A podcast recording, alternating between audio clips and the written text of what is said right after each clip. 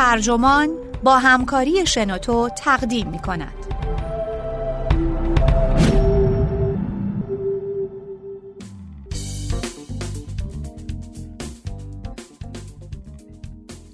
مراکز خرید پدیده با خواستگاه سوسیالیستی. نوشته سم ودرل ترجمه محمد معماریان. منبع ژاکوبن. گوینده اکرم عبدی.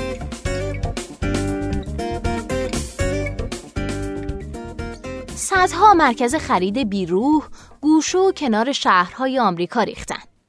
مثلا در بازار بزرگ رولینگ ایکریز در شهر آکرون ایالت اوهایو که از سال 2008 به بعد خالی مونده فواره های خشک داخل فروشگاه کنار اون درخت های مصنوعی سبز رنگ منظره دلهور آور ساختن. بسیاری از مراکز خرید دیگه هم به این قافله میپیوندند. پیش بینی میشه که ظرف ده سال آینده 15 درصد از مراکز خرید آمریکا تعطیل بشن. بزرگترین مرکز خرید دنیا نیو ساوس چاینا در شهر دونگوان چین نیز یه مرکز خرید مرده است. این مرکز که در سال 2005 افتتاح شد، هفت ناحیش رو به رخ تماشاگران می‌کشید که هر کدوم پیرنگی از یه شهر مهم جهان داشت و نسخه ای از تاق نصرت پاریس و یک آبراه ونیزی با چند قایق گاندولا روی اون به نمایش گذاشته شده بود. اما 99 درصد این بازار از زمان افتتاحش تا الان خالی مونده. فارغ از یه مجموعه فروشگاه فسفود کنار ورودی، این مرکز بیشتر به مجموعه ای از دالانها، سینماها و چرخ و فلکهای بیکار شبیه. مراکز خرید که در رقابت با خرید آنلاین، کاهش توان مشتریان، افزایش قیمت نفت و بازار متزلزل املاک کم آوردن، دست دست جون میدن. مدیرعامل یکی از شرکت‌های بزرگ سازنده مراکز خرید اخیرا هشدار داد که ظرف 10 تا 15 سال مرکز خرید به یه جنس ناجور تاریخی تبدیل میشه یعنی یه پدیده ناهمخون و با عمر 60 ساله که دیگه پاسخگوی نیازهای عامه مردم نیست. باستانشناسان در آینده های دور وقتی ویرانه های این بناهای عجیب و غریب رو کاوش کنن سخت به تکاپو میافتند تا جلوه های متناسبتر با وضعیت ما در اواخر قرن بیستم رو پیدا کنن. ظهور جهانی مراکز خرید در این بازه 60 ساله چنان فرایندی از استانداردسازی فضا رو رقم زده که در تاریخ بشر سابقه نداشته. در عصر مراکز خرید 222 درجه سانتیگراد و 350 لوکس روشنایی استاندارد این قطعه های زمین در گوش و کنار دنیاست. مراکز خرید در هند ابزار توسعه هستند. در برزیل محل اجتماعات اعتراضی و در نایروبی هدف عملیات های تروریستی. این محلها از نظر جغرافیدانان و تاریخ نگاران هوشمندانه ترین فرم معماری نئولیبرالیسم، ابزار محصور کردن و تفکیک قلمرو عمومی، ترکیب فراغت و مصرف و نابودسازی خورده فروشان مستقلند. ولی همیشه که اینطور نبوده. مراکز خرید یه ما قبل تاریخ از جنس سوسیالیستی هم دارن که کمتر از اون می‌دونیم. بازی که عمدتا به دست فراموشی سپردیم. ویکتور گروئن مبتکر مراکز خرید هومه شهری در آمریکا معمار و سوسیالیست ونیزی بود که بعد از اشغال اتریش در سال 1938 مجبور شد به آمریکا فرار کنه. به نظر گروئن مرکز خرید پتانسیل اونو داشت که پراکندگی جمعیت هومه شهر رو دوباره متمرکز کنه. برنامه اون راه اندازی بازارهای داخلی بزرگی بود که متعلق به دولت بودن و می‌تونستن به معنای دقیق کلمه اون نیروهای بازار رو که بیرون دیوارها پراکنده شده بودند مهار کنند. اون رؤیایی مدرنیستی از پایریزی دوباره حیات عمومی آمریکایی داشت. در بسیاری از مراکزی که گروئن و شرکتش در دهه 1950 ساختند میشه معلفه هایی از این وعده رو دید.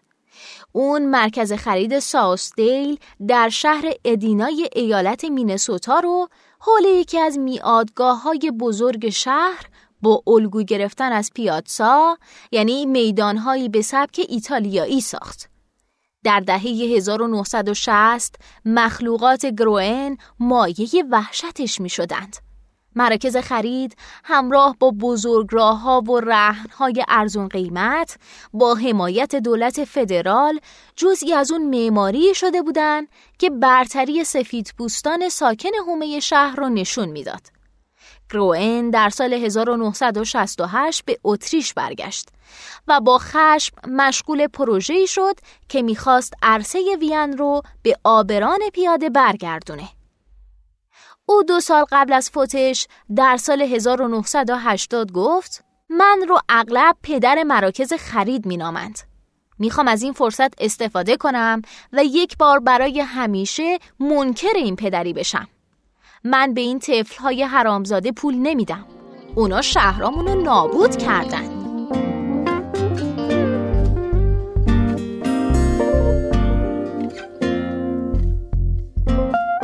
در بریتانیا اون دوران مترقی ما قبل تاریخ مراکز خرید سابقه ای حتی طولانی تر و عجیب تر داره.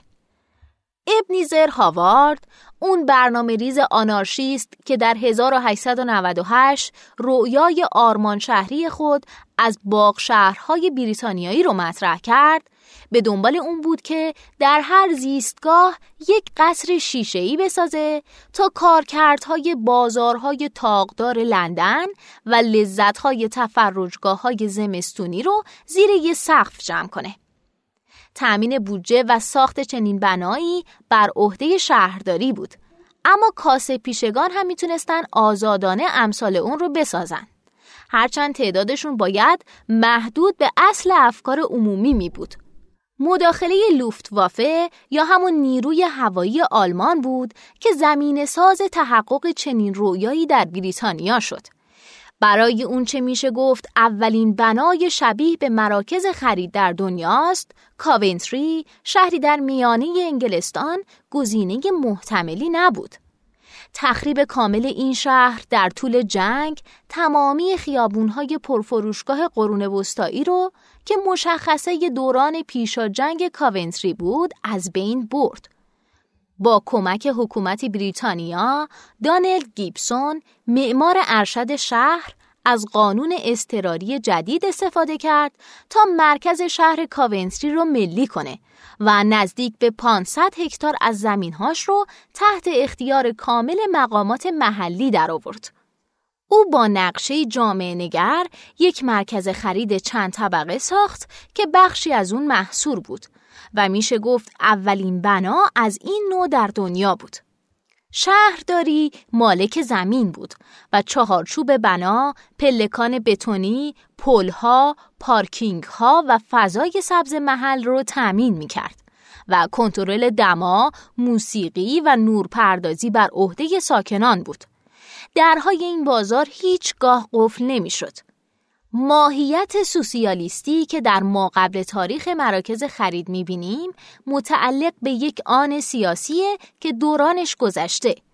ولی خلق فضاهای مجزا و نظم یافته برای مصرف لزوما در جهت پیشبرد نیروهای بازار آزاد نیستند بلکه می‌تونن مانع اون هم باشند تبدیل مرکز خرید به یکی از مشهودترین جلوه های شهر خصوصی گرای قرن بیستم در دهه 1940 و اوایل دهه 1950 پیش بینی نمی‌شد.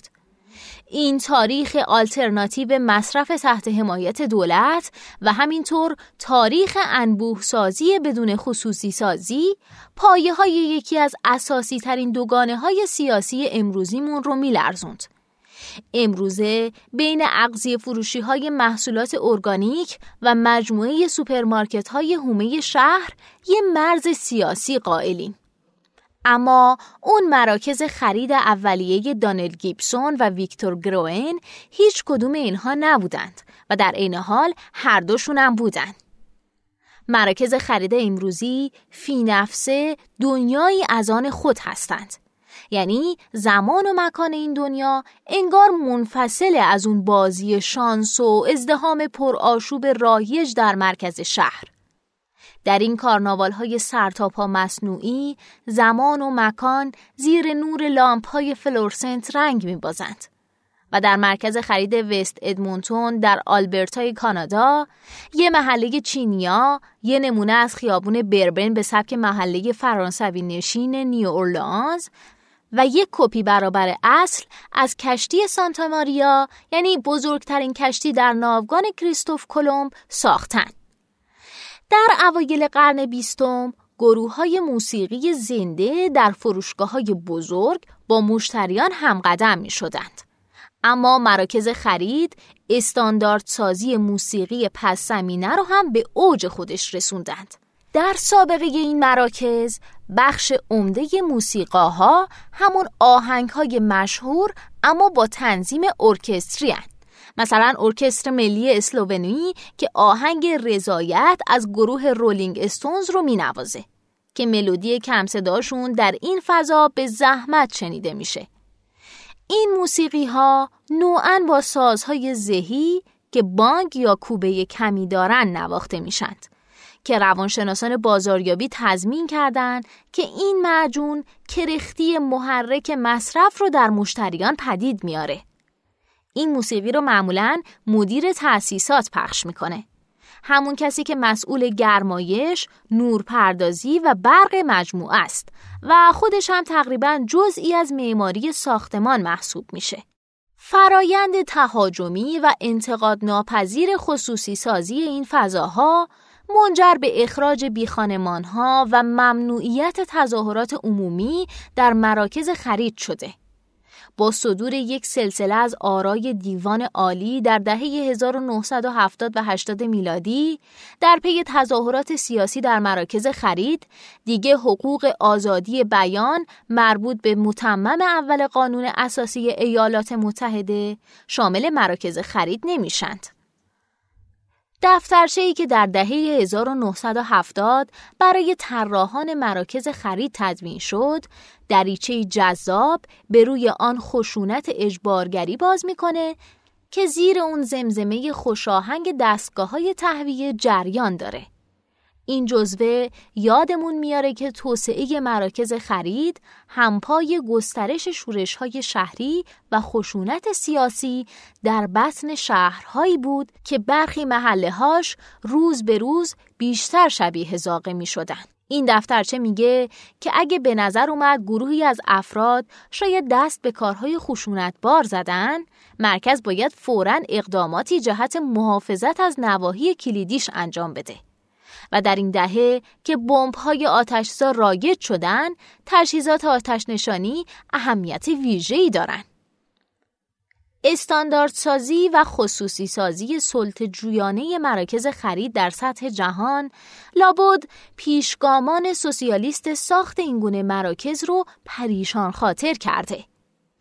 مرکز خرید بزرگ و کم و بیش امپراتوری مانند مالاف آمریکا در مینسوتا که روزگاری بزرگترین مرکز خرید دنیا بود با ماشین فقط ده دقیقه از اولین مخلوق ویکتور گروئن در ادینا فاصله داره. اما شکاف تاریخی بین این دو خیلی مهیبه. برای من که کودکیم رو در مناطق هومه شهری بریتانیا گذروندم مرکز خرید به یه جزء محوری از زندگیم تبدیل شده. خیلی از کودکان اولین بار بابا نوئل رو روبروی سوپرمارکتی واقع در میدان بسیار بزرگ داخل شهر دیدن. یا اولین شغلی که به دست آوردن در یکی از فروشگاه های این میادین بوده. من اولین بوسم رو کنار درخت گرفتم. درخت بلوط بزرگی که از نورگیر مدور روی سقف یکی از اون مراکز خرید بیرون زده بود. در واقع بخشی از اولین تجربه های اعتراض سیاسیم رو همراه اعتلاف ضد جنگ عراق بودم که چون حق ورود به مراکز خرید رو نداشتن بیرون ایستگاه متروکه قطار تظاهرات می‌کردن. در تلیعه خرید آنلاین افول مراکز خرید به موج گله و شکوه تحلیلگران از فقدان این دنیای اجتماعی دامن زده. در دهه 1960 میلادی همین جنس شکوه و نوستالژی رو می‌شد در واکنش های مردم دید. واکنش هاشون به تخریب مرکز شهرهای بریتانیا و آمریکا به دست مراکز خرید.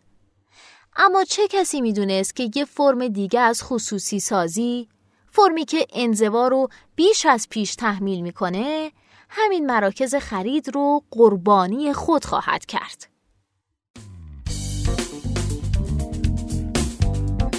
پادکست ما اینجا به انتها رسید. ممنونم که تا به اینجا با من همراه بودید. اگه شما هم ایده جالبی دارید که فکر می‌کنید می‌تونه برای بقیه جذاب باشه اون رو در قالب یه فایل صوتی در سایت شنوتو به اشتراک بگذارید ممنونم